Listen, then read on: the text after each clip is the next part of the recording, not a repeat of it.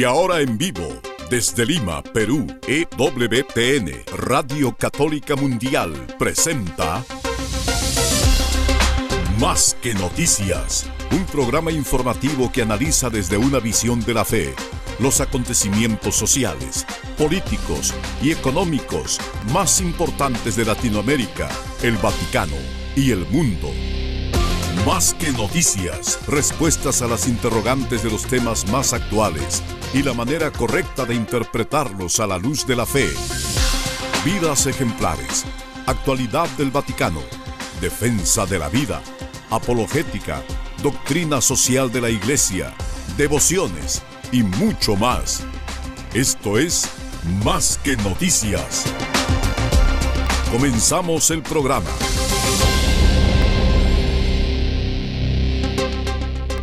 Segunda semana enterita de cuaresma. Ayer contemplábamos a nuestro Señor en el monte Tabor, dándonos fuerza espiritual para poder enfrentarnos a la persecución, a las dificultades, que es parte del camino. No es posible llegar a la meta sin pasar, dice el apóstol San Pablo, por muchas tribulaciones. Es preciso pasar por muchas pruebas para entrar en el reino de, los, Dios.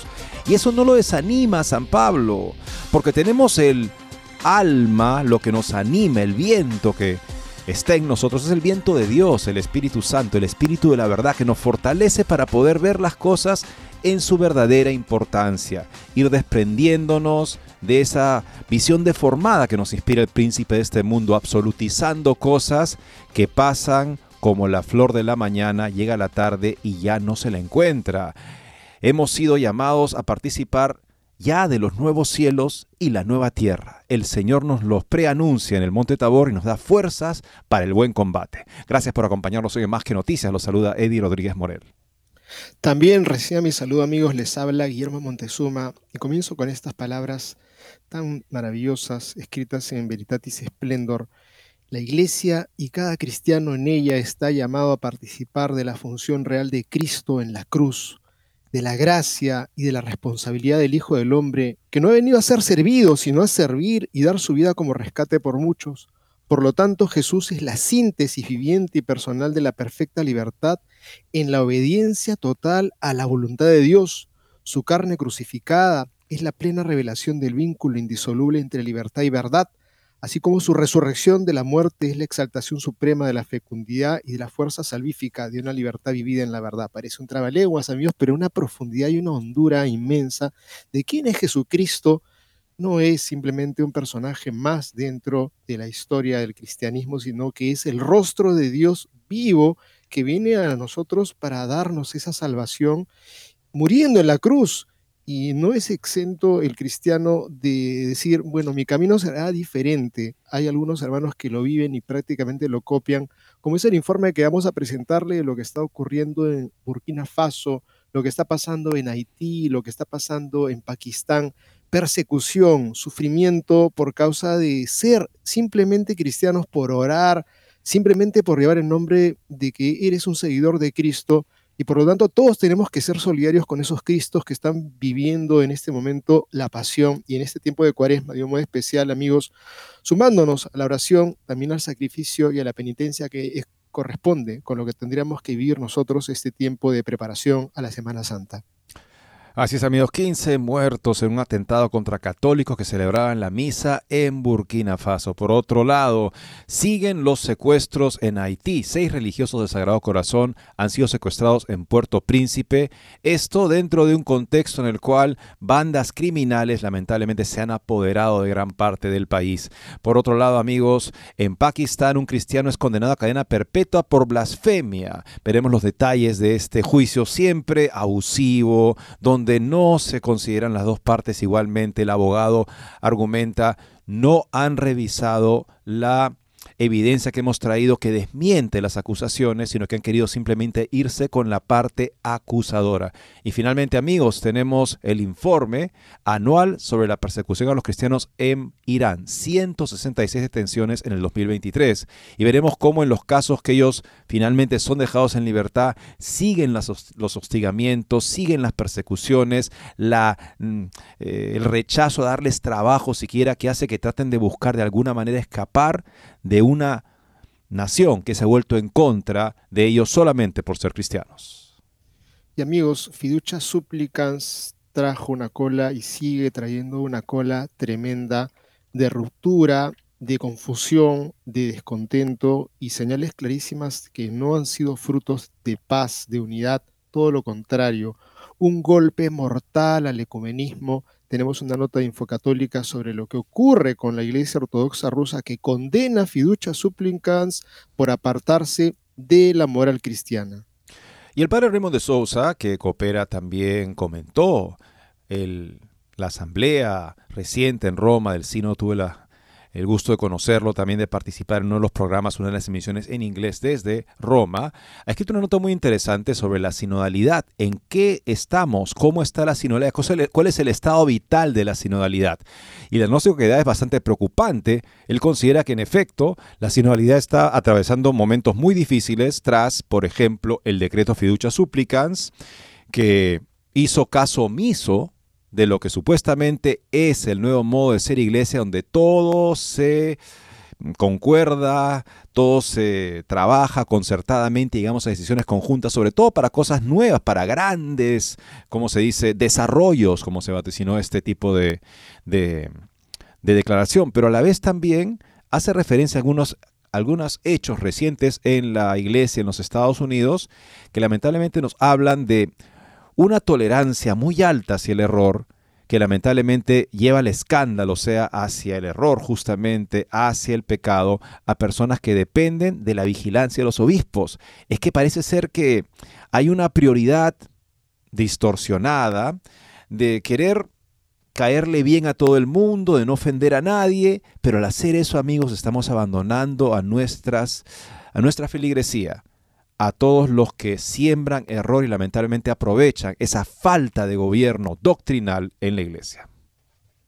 No me considero un cinéfilo, amigos, pero sin duda cada vez que aparece una producción que efectivamente uno dice, esto va a hacernos mucho bien, hay que ir a verla, pues les contamos que la producción española Guadalupe conquista América, estrenos en México, en los Estados Unidos, en Puerto Rico. Es una película sobre eh, una un revivir las apariciones de Nuestra Señora de Guadalupe. Es una producción magnífica, como también tenemos otra nota en este mundo del arte del cine, pues es el legado de la madre Cabrini, Francesca Cabrini, fundadora de las Misioneras del Sagrado Corazón de Jesús, que fue enviada, era parte de un grupo de seis hermanas religiosas desde Italia hasta los Estados Unidos, en concreto en Nueva York, que hizo una gran ayuda espiritual, una ayuda material a sus compatriotas italianos. Estas grandes migrantes estuvieron pues asistidos por una santa y es una película que seguramente estará en cartelera pronto en los lugares donde ustedes se encuentran y sería magnífico que puedan ver otra obra magnífica de Ángel Studios. Por otro lado, amigos, Netflix saca un documental.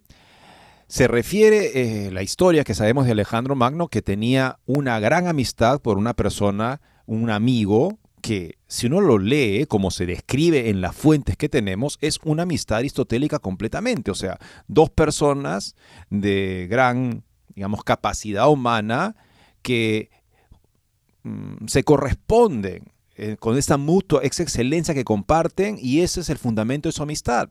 Pero con el ojo distorsionado, vista, ideologizado que tienen ahora los medios, pues una amistad exaltada como una gran cosa en la antigüedad tenía que ser al menos bisexual. Así lo pretende plantear Netflix y el Ministerio de Cultura griego se manifiesta en contra de esa tergiversación arbitraria de un personaje histórico griego. Amigos, hay mucho que hacer en el ámbito de la vida y tenemos una nota que recogemos de Info Católica sobre cómo las leyes pro están mostrando un impacto positivo en los Estados Unidos luego de la anulación de Roe contra Wade. 89 mil bebés concebidos se han salvado del aborto y agregado a esta nota interesante es una pregunta que hace eh, Donald Trump sobre cómo es posible que un cristiano vote a favor de un personaje como Biden, un abortista que ha estado eh, yendo siempre por el lado de eh, promover el infanticidio. Es una nota que seguramente nos hará que pensar, sobre todo cuando se acercan para los Estados Unidos elecciones. Con estas notas y otras volvemos en breve. No se muevan de EWTN, Radio Católica Mundial. Enseguida regresamos con Más que Noticias.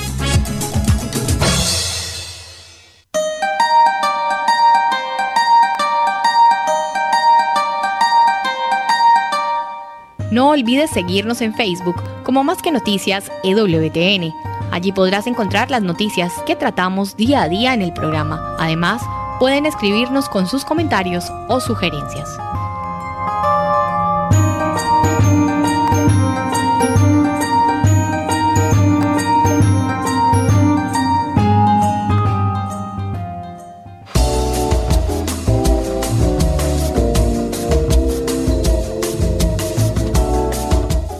Si quieres estar informado de todas las noticias del acontecer de la iglesia y seguir el día a día del Papa Francisco, entra ya a la página web de Así Prensa www.asiprensa.com y podrás estar enterado de todo lo que sucede en la iglesia.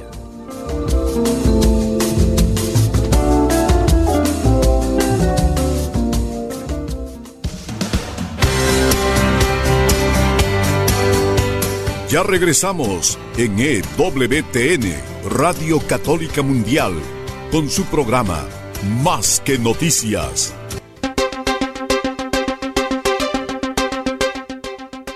El balance provisional del atentado terrorista perpetrado ayer en Burkina Faso, en el norte de África, contra la comunidad católica de la localidad de Sakane, mientras se celebraba la misa es de 15 fieles muertos. Así lo ha denunciado en un comunicado el obispo de la diócesis de Dori, Monseñor Laurent Difure Davire. De las víctimas, 12 murieron en el acto y 3 a consecuencia de sus heridas. También se han informado de dos heridos según fuentes de prensa. El ataque fue perpetrado por hombres armados, presumiblemente yihadistas, en el interior de la Iglesia Católica de Sacán. En estas dolorosas circunstancias, ha escrito el prelado, los invitamos a rezar por el eterno descanso de los que han muerto en la fe, por la curación de los heridos y por el consuelo de los corazones afligidos. Rezamos también por la conversión de quienes siguen sembrando muerte y desolación en nuestro país. Que nuestros esfuerzos de penitencia y oración durante este periodo de cuaresma traigan paz y seguridad a nuestro país, Burkina Faso. El ministro de Exteriores italiano Antonio Tajani ha condenado el ataque y ha trasladado sus condolencias a los seres queridos de las víctimas. Ir a misa es ponerse en peligro de muerte en algunos países y sin embargo nuestros hermanos ahí no dudan en ir a encontrarse con el Señor. Saben que esta vida y lo que pueden usar las fuerzas malvadas que lamentablemente hostigan y atacan a los cristianos contra ellos no es nada en comparación con la corona de gloria que el Señor nos tiene preparados a todos nosotros. Todos tenemos que llegar a ese punto de poder desprendernos del mundo para vivir con la libertad de los hijos de Dios. Y esa libertad se expresa cuando el mundo con sus amenazas ya no nos puede separar del Señor, sino que incluso nos lleva a entregarnos más incondicionalmente a Él. Demos una mirada, amigos, a lo que está pasando en Haití, en este caso por una situación delincuencial que ha desbordado completamente las capacidades de un gobierno bastante ineficiente. La crisis de seguridad en Haití se intensifica con el reciente secuestro de siete miembros de la Iglesia Católica, perpetrado por individuos armados el 23 de febrero. La falta de seguridad persiste entre los miembros de la Iglesia Católica en Haití, evidenciada por el secuestro ocurrido el viernes 23 de febrero, donde seis religiosos y un sacerdote fueron tomados por individuos armados. Según informa Vatican News, seis integrantes de la Congregación de los Hermanos del Sagrado Corazón fueron víctimas de un secuestro en la mañana mientras se dirigían a la misión en la Escuela Juan 23 en la ciudad capital, en Puerto Príncipe. Los religiosos y religiosas locales, a través de un comunicado, manifiestan su solidaridad y expresan sus plegarias por la liberación de los secuestrados y el cese de la creciente inseguridad. En el mensaje destacan que la escuela Juan 23 representa el único centro educativo operativo en una zona de la ciudad clasificada como de alto riesgo.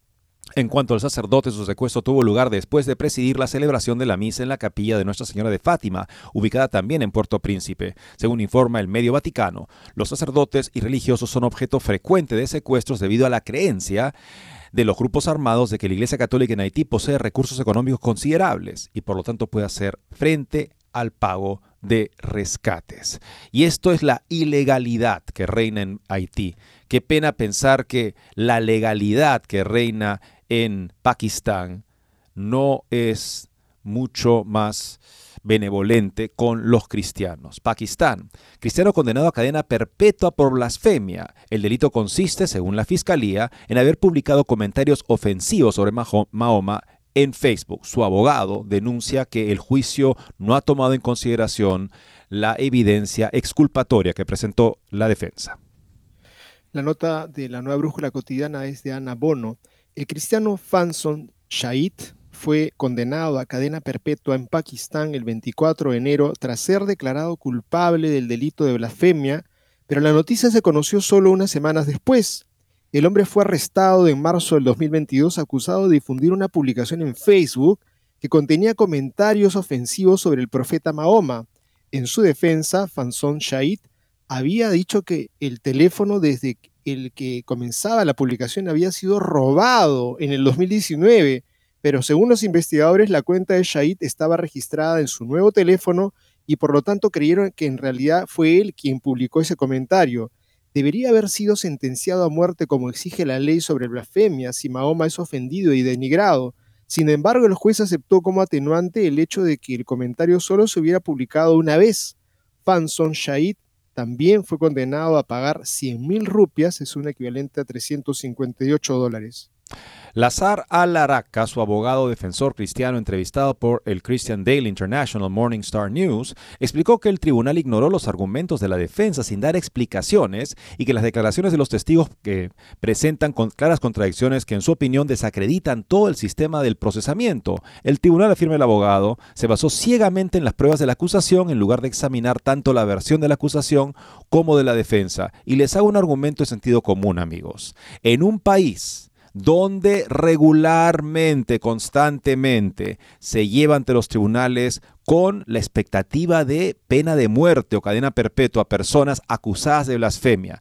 ¿Piensan ustedes que un cristiano, que es un ciudadano de segunda clase, lamentablemente ahí, completamente vulnerable ante sus acusadores, va él verdaderamente a poner algo en las redes sociales que lo incrimine de esa manera y perder todo lo poco que puede haber tenido de paz y tranquilidad en su vida personal y familiar y laboral hasta ese momento? Absolutamente imposible de creer y lamentablemente otro abuso, otro atropello contra otro miembro de nuestra comunidad cristiana en ese atormentado país, atormentado en sus cristianos que son constantemente llevados ante los tribunales ante cualquier denuncia y como dice el abogado, la parte de la defensa en algunos casos como este ni siquiera es tomada en cuenta. Así es, es como si dijera, pues, hey, miren, yo soy un blasfemo, métame a la cárcel y, y, quítenme la vida. Eso nadie lo va a publicar en Facebook, es una absoluta eh, eh, eh, incongruencia con la racionalidad. Ojalá que los jueces nos den verdaderamente noticias de que hacen las cosas como gente que piensa. ¿no? Si 166 detenciones en el 2023, se publica el informe anual sobre la persecución a los cristianos en Irán. En el 2023, la persecución de los cristianos en Irán por parte de la República Islámica ha aumentado el número de detenidos cuyas identidades se desconocen en su mayor parte para evitar que su situación empeore, asciende a 166 y el recién publicado informe anual del artículo 8 de la ONG que promueve la libertad religiosa en Irán y defiende legalmente a los cristianos del país, se centra en las numerosas víctimas cuyos nombres y rostros permanecen desconocidos por temor a que la publicación de sus casos pueda empeorar su difícil situación. Las detenciones se produjeron en oleadas en 2023, señala el informe, con solo un puñado antes de junio, luego más de 100 en los tres meses siguientes, antes de una nueva oleada de detenciones en Navidad. Sin embargo, muy pocos de los arrestados accedieron a hacer públicos sus casos, lo que ha dado lugar a un número creciente de víctimas sin rostro. A finales del 2023, al menos 17 de los cristianos detenidos durante el verano habían sido condenados a penas de prisión de entre 3 meses y 5 años, o a penas no privativas de libertad con multas, flagelación y en un caso a prestar el servicio comunitario de cavar tumbas, explica el informe. Pero solo dos de los detenidos durante el verano fueron identificados, los ciudadanos armenios Elisa Shaverdian y su marido, Japo Guyumán, este último todavía en la prisión de Evin. Otra tendencia en 2023 fue la clara persecución de distribuidores de Biblias, con más de un tercio de las detenciones religiosas contra personas en posesión de múltiples ejemplares. Por otra parte, al menos nueve cristianos fueron indultados y escarcelados, aunque la mayoría eh, ya estaban cerca al final de sus condenas, que estaban relacionadas con la práctica pacífica de su fe y por tanto nunca deberían haber sido condenados. El informe también contiene una sección especial de análisis en la que se explica cómo la presión sobre las personas y sus familias continúa incluso después de la puesta en libertad tras la detención o el encarcelamiento. Se enumeran siete tipos diferentes de presiones posteriores a la encarcelación, incluidos el seguimiento y el acoso continuados, la denegación de empleo y educación, y nuevas acusaciones o casos reabiertos, todo lo cual, según el informe, hace cada vez más difícil que los cristianos permanezcan en Irán.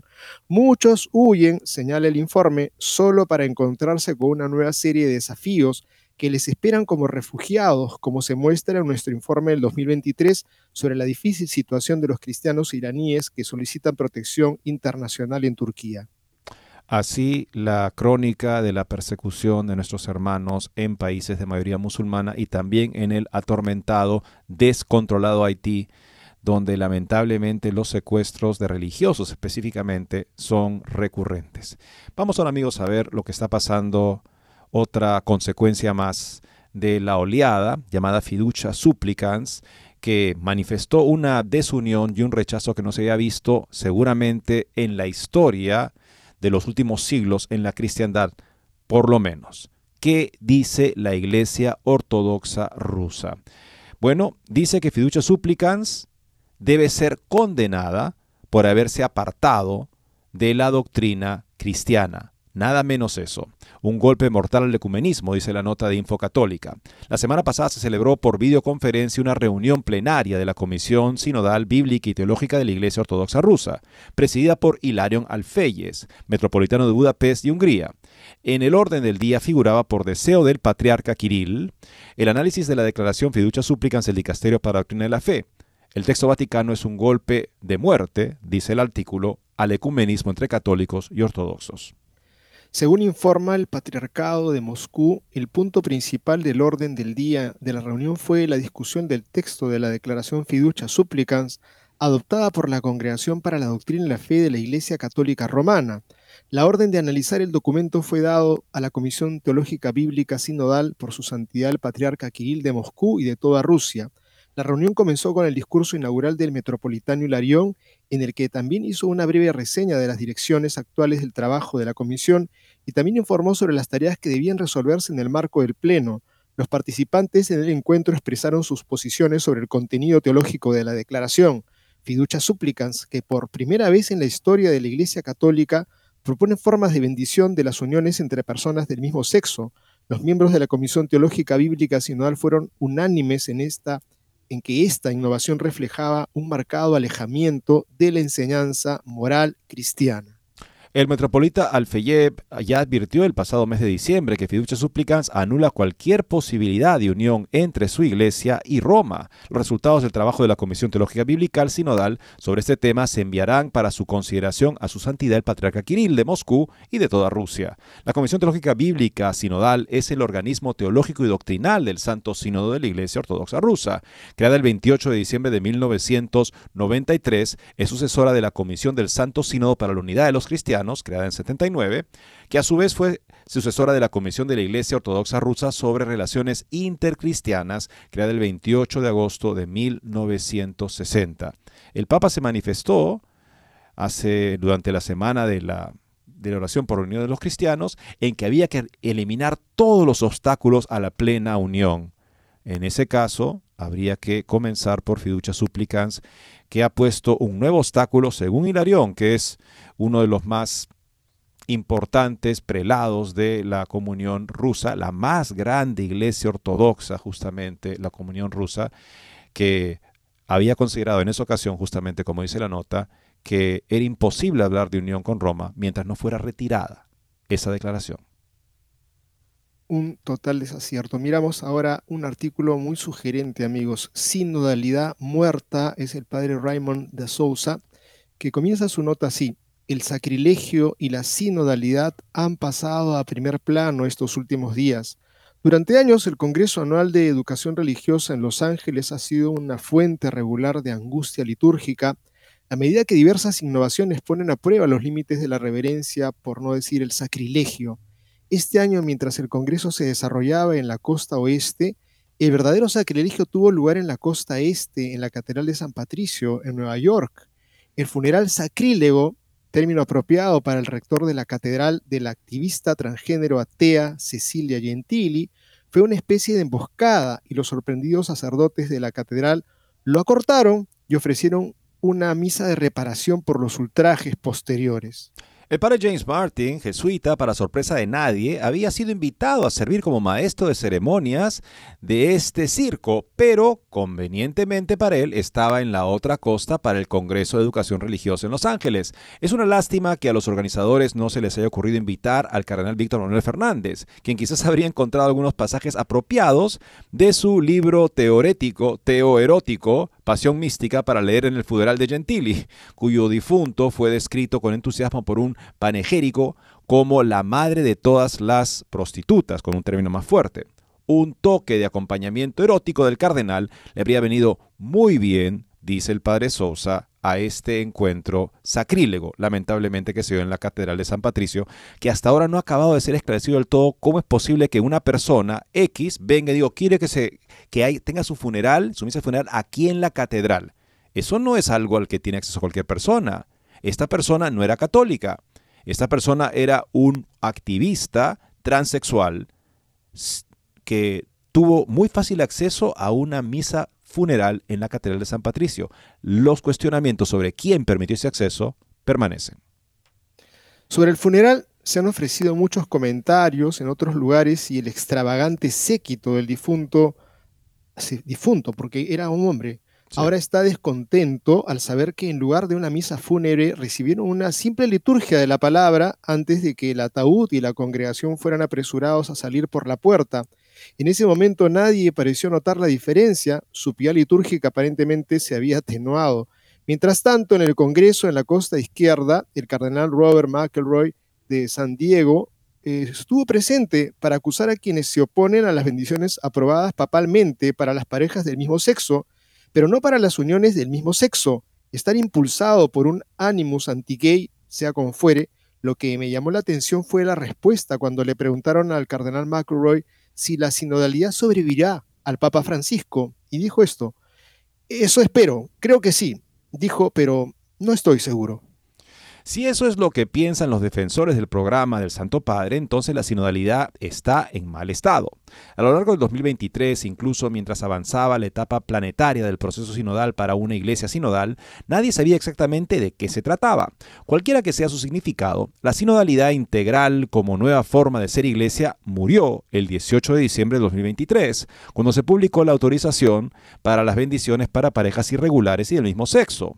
El proceso sinodal superconsultivo nunca se recuperará. Después de todo, ¿cómo responderán el Santo Padre y sus asesores cuando en los primeros días de la Asamblea Sinodal del próximo mes de octubre alguien les pregunte, ¿en qué proyectos secretos están trabajando ahora mismo el Santo Padre y la Curia Romana que no tienen en cuenta la situación actual, el proceso del sínodo y que podrían contradecir sus decisiones y socavar su credibilidad? Una pregunta del todo legítima a la luz de Fiducia Supplicans. Así es, se pueden ofrecer muchas negaciones, pero una vez que ese caballo clandestino ha salido disparado del granero sinodal, es difícil recuperarlo, sobre todo porque los obispos africanos lo mataron a tiros a quemarropa. Los administradores sinodales están tratando desesperadamente de darle vida al corcel fallecido, pero tratar de revivir a un caballo muerto es aún más inútil que azotarlo. Sin embargo, continúa el interminable proceso sinodal sobre la sinodalidad de la Iglesia sinodal.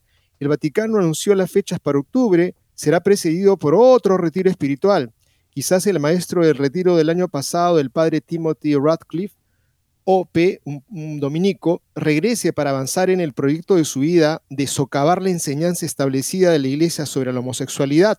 A esta altura parecería que sería más honesto tener al padre, en cambio, Martin predica el retiro, podría utilizar cualquier nota que hubiera preparado para un panegírico de la señora o señor Gentili. De vuelta en Roma, el aparato sinodal anunció que convocaría una reunión de 300 párrocos de todo el mundo para varios días de debates sinodales sobre la sinodalidad.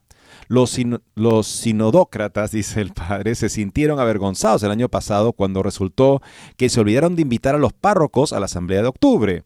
Tampoco serán invitados este año, pero habrá una especie de versión que aún no está lista para el horario de máxima audiencia para ellos en la primavera. El cardenal McEnroe tiene razón al no estar seguro de si el emblemático proyecto de sinodalidad sobrevivirá al Papa Francisco. Probablemente no, ya que la sinodalidad ha llevado a los ortodoxos a excomuniones mutuas y ha fracturado la comunión anglicana. En el mundo católico, la sinodalidad en Alemania coquetea con el cisma y para la iglesia Ciro Malabar ha traído violencia al santuario. No es un momento propicio para la sinodalidad, incluso si la curia romana no estuviera maquinando a espaldas de los miembros sinodales. Una sugerencia que deja de ser simplemente una especulación a la luz de fiducia súplicas. Continuaremos con este interesante artículo después de esta pausa. No se muevan de EWTN, Radio Católica Mundial. Enseguida regresamos con Más que Noticias.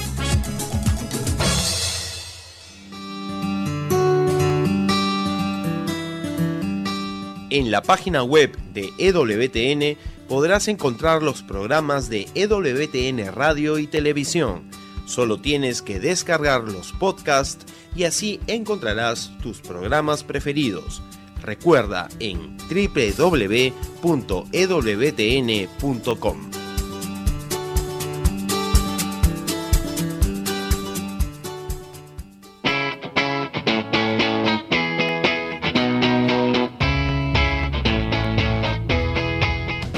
te invitamos a que visites la página web de Asiprensa, www.asiprensa.com, donde encontrarás todas las noticias y actualidad de la Iglesia en el mundo. No lo olvides, www.asiprensa.com.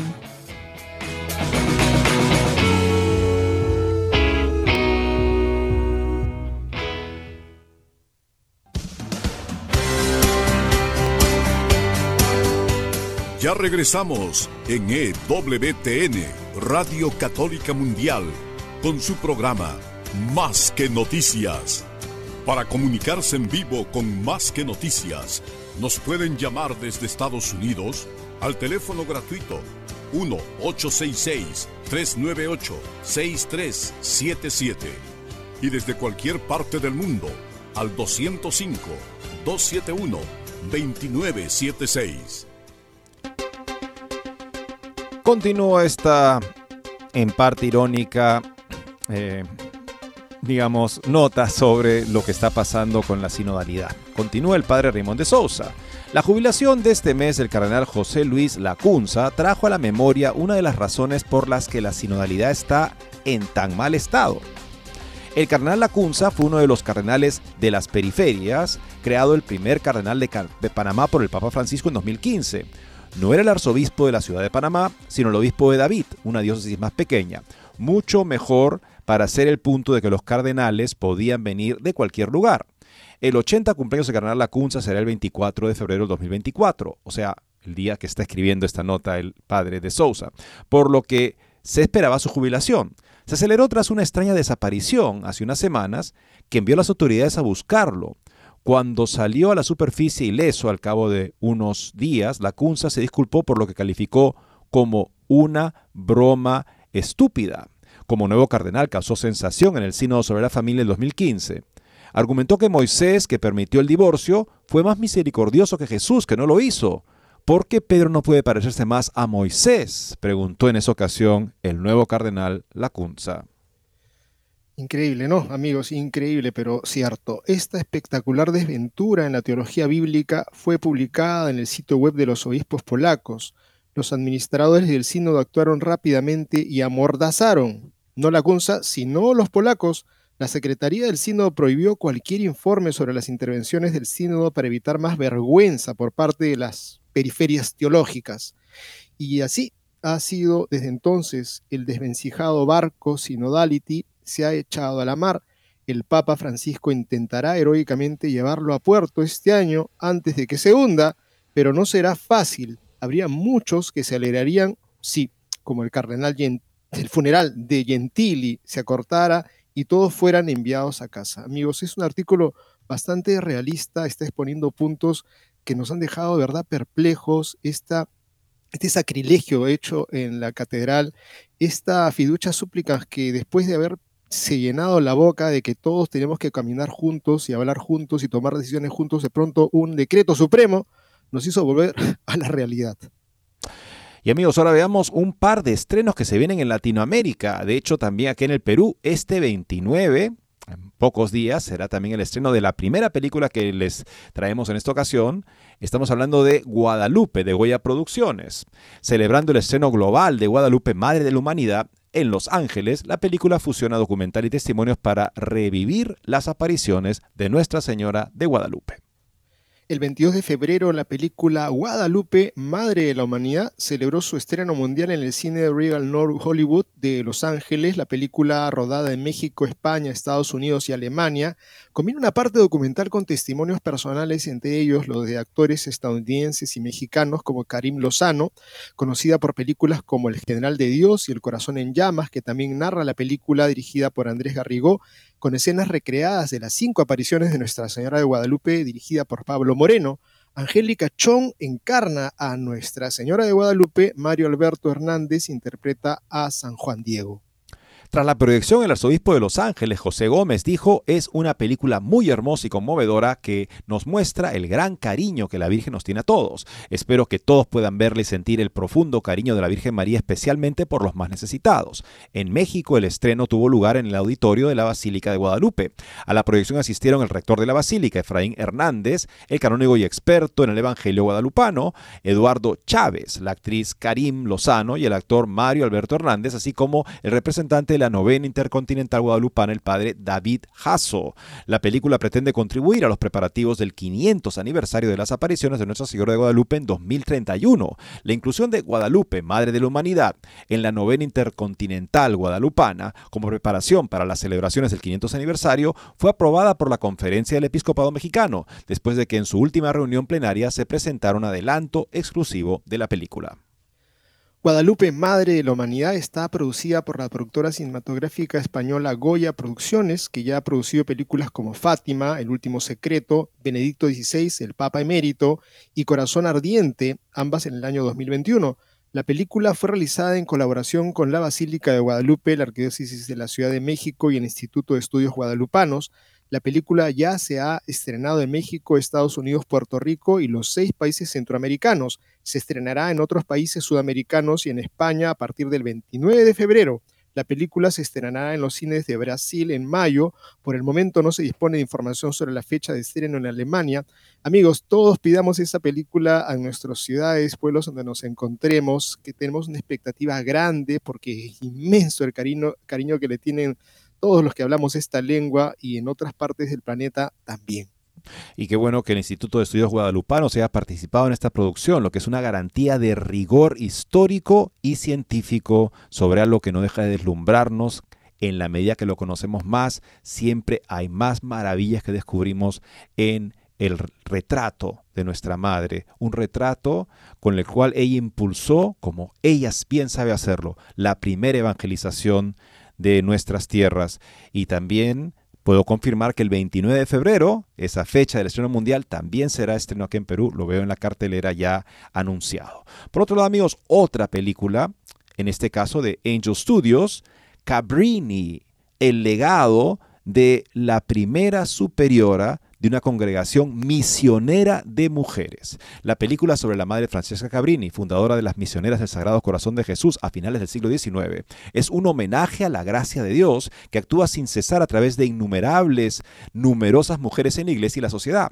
La madre Cabrini fue enviada junto con seis hermanas religiosas desde Italia hasta Estados Unidos, Nueva York, para ayudar espiritual y materialmente a sus compatriotas italianos en una época de grandes emigraciones. Antes de la unificación de Italia, un dato histórico, los italianos no dejaban su país. No habían prácticamente emigrantes italianos. Pero cuando se reunificó Italia en una ofensiva contra el Papa y liderada por este, un general, un mercenario masón, eh, bueno amigos, lamentablemente eh, Italia cayó en la miseria y ahí empezó esta migración masiva que ponía en peligro no solamente el bienestar y la integridad física de las personas, sino también su salvación eterna. Tras fundar las Hermanas Misioneras del Sagrado Corazón de Jesús en 1880, la Madre Francesca Cabrini sintió una llamada abrumadora a compartir el amor de Cristo con los pobres y huérfanos de China. Su perseverancia la llevó a reunirse con el Papa León XIII en 1887 quien se mostró escéptico debido a su mala salud y a sus limitaciones como mujer, según entonces se veía. No a Oriente, sino a Occidente, le dijo el Papa. En lugar de China, la madre Cabrini fue enviada a Nueva York con seis hermanas para atender a sus compatriotas italianos. La historia de la santa es el tema de Cabrini, la última película biográfica de Angel Studios. En respuesta a las dudas del Papa, la madre Cabrini responde, podemos servir a nuestra debilidad o a nuestro propósito. No podemos hacer ambas cosas. Aunque es más ficción que realidad, el encuentro entre la Madre Cabrini y el Santo Padre incluye el núcleo de lo que el director Alejandro Monteverde, Sonrisas y Lágrimas, intenta expresar en Cabrini. También el director, sabemos, de este Sonido de Libertad. Manteniendo sus convicciones, la Madre Cabrini y sus seis hermanas se convirtieron en testigos del imperio de la esperanza de Dios, como ella describía su red de orfanatos, escuelas y hospitales. Tras su llegada, la madre Cabrini y sus hermanas aprenden rápidamente las duras realidades de la vida en la ciudad de Nueva York del siglo XIX, ya que estas mujeres extraordinarias se enfrentan a duras resistencias, a la marginación y a la discriminación de los inmigrantes en general por razones de raza, pobreza y de sexo, por parte de las instituciones del Estado e incluso de la Iglesia. Con su amor a Dios y a los más vulnerables, para fortalecer su determinación, las hermanas persisten y comienzan los planes para un nuevo orfanato. Un orfanato se convierte en dos y ante la creciente necesidad de asistencia médica para la marginada comunidad italiana, las hermanas pronto tienen la vista puesta en un hospital que proporcionaría atención de alta calidad a todas las personas y que ayudaría a financiar el crecimiento de su misión en todo el mundo. La fuerza y la fe inquebrantable de las hermanas en el cuidado de los pobres y más necesitados y abandonados por la sociedad es un ejemplo para miles de millones de mujeres y hombres cada día. Desde los decorados y el diseño del vestuario hasta el sonido y el montaje, el equipo creativo de la película construyó un mundo auténtico para transportar esta notable historia. El célebre director de fotografía español Gorka Gómez Andreu, conocido por su trabajo como Las como las sombras y la luz, introduce al espectador en este mundo oscuro y, descarnado desde la primera escena, el inquietante resplandor de las farolas y las hogueras en las sombrías calles de Five Points da vida al pasado, y el contraste de Gorka entre los tonos suaves y siluetas duras añade riqueza visual a la trama. En contraste, las escenas del Vaticano, bellamente iluminadas, evocan una sensación de distanciamiento entre los italianos de Roma y sus compatriotas de Nueva York. Los suburbios contrastan con los campos ondulados de Hudson Heights a las afueras de New York, que presagian el lugar donde las hermanas construirían un internado y donde la propia madre Cabrini sería enterrada. En el papel de la madre Francesca Cabrini, la actriz italiana Cristiana Dalana ofrece una interpretación sobresaliente, auténtica, emotiva y cautivadora. La imponente presencia en pantalla de Dalana transmite la pasión y la vulnerabilidad que movieron a la madre Cabrini a crear su imperio de la esperanza, su red mundial de instituciones. El reparto de la película es igual de excepcional, con un conjunto que incluye caras conocidas como John Light to Go, David Morse y Giancarlo Gianni, aunque quizás estén infrautilizados. Aunque la historia de la perseverancia de una mujer fiel en un mundo de pobreza y opresión se desarrolla siguiendo las líneas de la moral católica, el guion será criticado por caer en el esquema víctima-opresor tan común en el cine actual. Esto da lugar a algunos casos de frases mal pronunciadas o de efectos visuales que exageran un punto que ya está firmemente establecido. Cuando la madre Cabrini es rechazada por hombres poderosos como el Papa, la película le hace preguntar de forma torpe, ¿es porque soy mujer? En otra escena las hermanas atienden a una habitación llena de heridos tras un accidente minero, mientras el cura local permanece sentado, incapacitado por el shock. La escena podría haber mostrado con más sutileza la fortaleza de las hermanas en el cuidado de los heridos, dejando que el sacerdote diera la extrema unción a los hombres, en lugar de convertirlo en el espejo de la virtud de las hermanas, o sea, lo contrario, ¿no?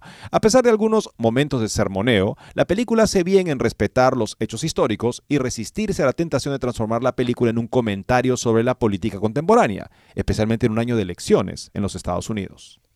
La difícil situación de los inmigrantes italianos en los Estados Unidos en el siglo XIX se mantiene en pie por sí misma, en lugar de convertirse en una representación de la polarizante crisis de los refugiados que envuelve el mundo occidental, con esta película cosechando críticas abrumadoramente positivas, tanto de publicaciones religiosas como laicas, Angel Studios parece haber encontrado una fórmula ganadora y se está convirtiendo rápidamente en un nuevo fenómeno de la industria cinematográfica.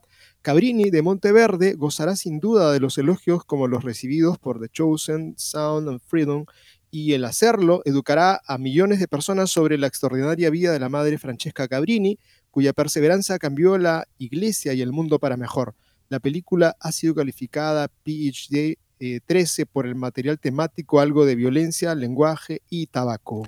Y esto nos permite recordar justamente, amigos, que ninguna película que no sea un documental muy riguroso nos presenta una, una digamos, una versión literal de la historia. No es así. Siempre se toman libertades para poder en dos horas crear una trama coherente y eficaz en el cine. Y por eso a veces también se cae en excesos o en simplificaciones que no representan correctamente la historia, como dice acá, ¿no?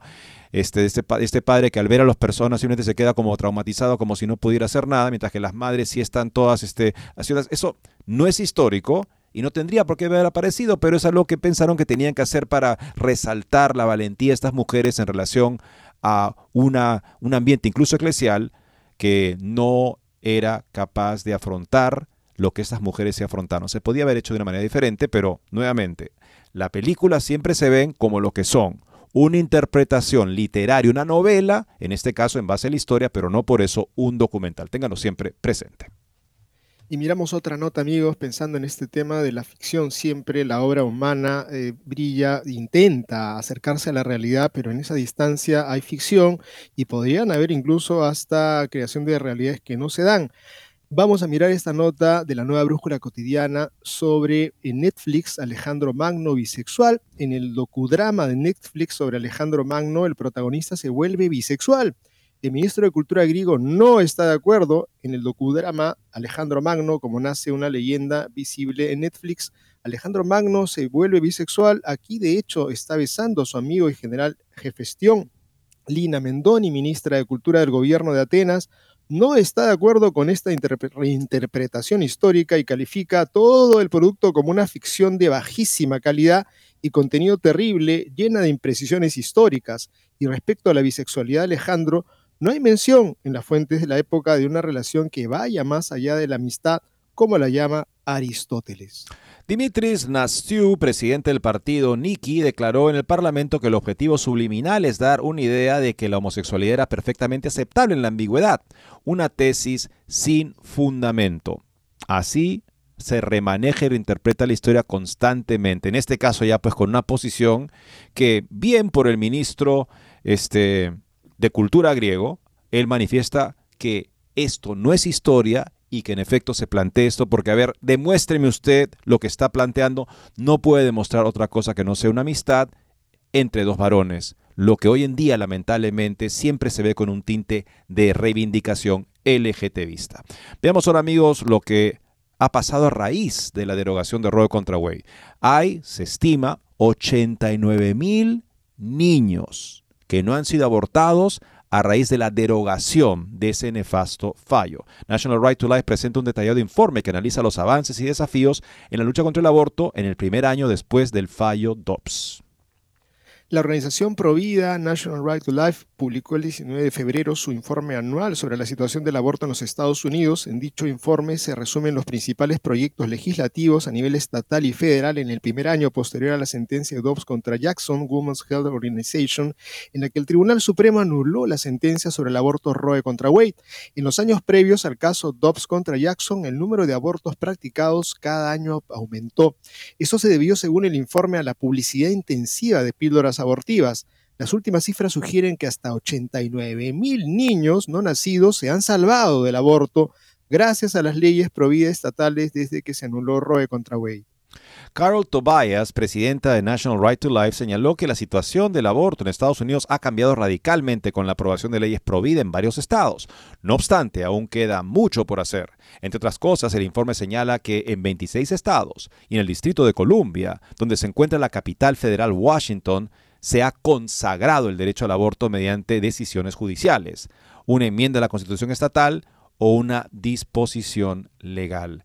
Estados Unidos se ha convertido en una nación de dos sistemas. El sistema que busca reducir al máximo el aborto y en efecto en la práctica lo hace, como en Texas, por ejemplo, Alabama y otros estados, la Florida también, donde se ha reducido drásticamente el aborto, y otros estados que corren con la bandera abortista hasta el momento del parto. Y eso es lo que hace, con razón, estamos en una contienda electoral, él por supuesto aborda el tema también como político, pero tiene mucha razón cuando Trump se pregunta cómo una persona eh, cristiana podría votar por un candidato que promueve el aborto hasta el momento del parto y promete como su compromiso principal de la campaña, al parecer el único compromiso positivo que, que promueve, o sea, como algo que va a hacer, a diferencia de lo que serían los defectos de su candidato, su rival, el, señor Trump. Pero Biden lo que promueve como lo que va a hacer es legalizar el aborto, de modo que puedan obviar la, el fallo que anuló Roe contra Wade y sea impuesto entonces por ley federal, de modo que ningún estado pueda resistirse a aplicar el aborto hasta el momento del parto. Ante eso, cabe muy bien la pregunta que se hace el señor Trump y que califica de locura. Joe Biden y los demócratas apoyan el aborto hasta el nacimiento, han votado a favor del infanticidio y Biden está atacando agresivamente a las iglesias cristianas y encarcelando a los estadounidenses pro vida por protestar pacíficamente contra el aborto. Todo eso ha llevado a Donald Trump a hacer una pregunta obvia. ¿Cómo pueden los cristianos votar a Joe Biden o a los demócratas? El pasado jueves, Trump pronunció un discurso en la Convención Nacional de Emisoras Religiosas en el que aseguró que es una locura entre comillas, votar a los demócratas teniendo en cuenta lo que defienden. ¿Cómo puede cualquier cristiano votar a un demócrata?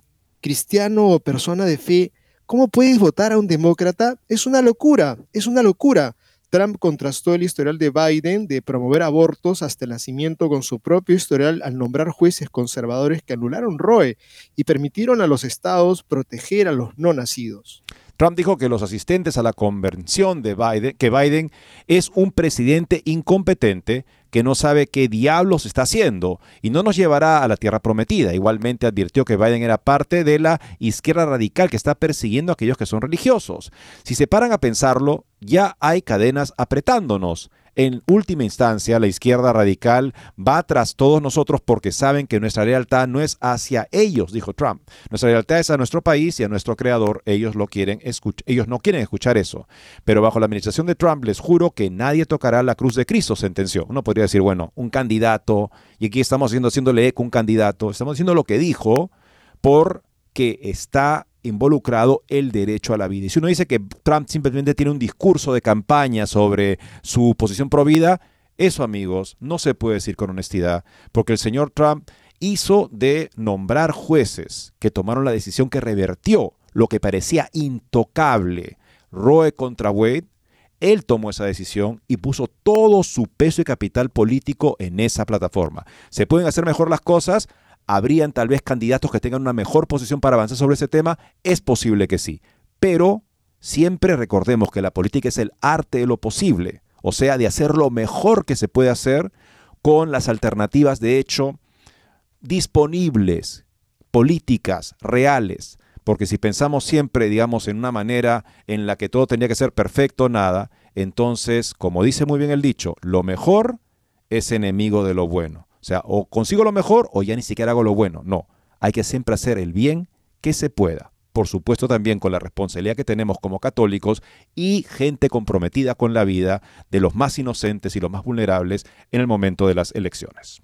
Y pensando un poquito en las primeras noticias, hemos hablado del sufrimiento de la iglesia, de los cristianos, y he recordado a Juan Pablo II que decía a este pueblo ayacuchano en pleno terrorismo, Ayacucho es cristiano, gritaba a la gente y él respondió porque sufre como Cristo. Y creo que estos lugares donde está la iglesia padeciendo, está Cristo presente, tenemos que ser solidarios con esos hermanos y poner nuestra cuota para revertir el mal en el mundo con líderes santos, íntegros, sí, pero también en nuestra vida sencilla y cotidiana para frenar las fuerzas del mal. Tenemos que abrirnos esa gracia de Dios, buscar la presencia de Dios en nuestras vidas. Amigos, muchas gracias por su sintonía y Dios mediante mañana nos volveremos a encontrar.